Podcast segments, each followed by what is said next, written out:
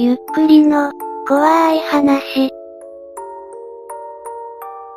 うぷ主を助けてくれると嬉しいな。というわけで収益化停止されてからの、再審査に落ちました。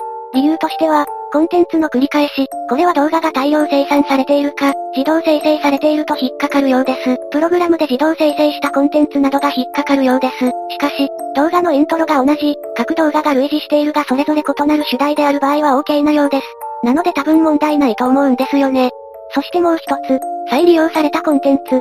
これは価値を高めることなく他社のコンテンツを利用している場合が該当するようです。私のチャンネルは5チャンネルに申請をしているとはいえ、他社のコンテンツを使っていることになります。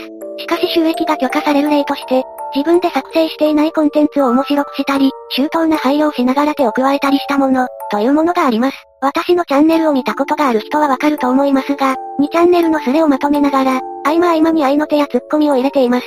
つまり自分で作成していないコンテンツではあるけど、手を加えて面白くしているということに、ギリ引っかかるんじゃないかと思っています。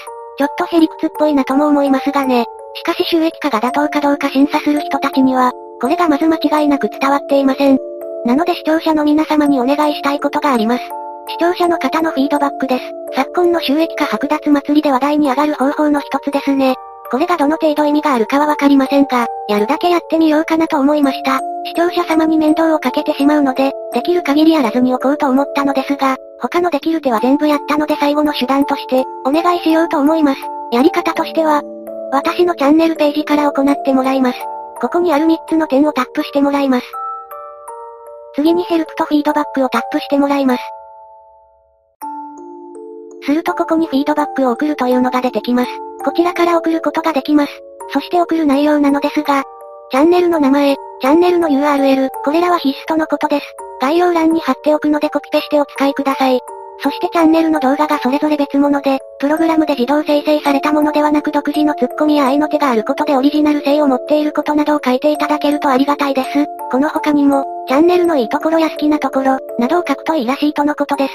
正直これらで復活できるかはわかりません。なので最後のあるあがきみたいな感じです。概要欄にやり方などは貼っておくので、協力してやるのもやぶさかじゃないぜ、という心優しい方はぜひお願いします。まあこれでダメだったら、今まで封印していたイラストやなどをふんだんに使った、2チャンネルの面白い話系チャンネルを作って、一からやり直そうかと思っています。嘘です。今適当に言いました。とまあ少し無駄話をしてしまいましたが、収益化剥奪され、再審査にも落ちた。これが今の状況です。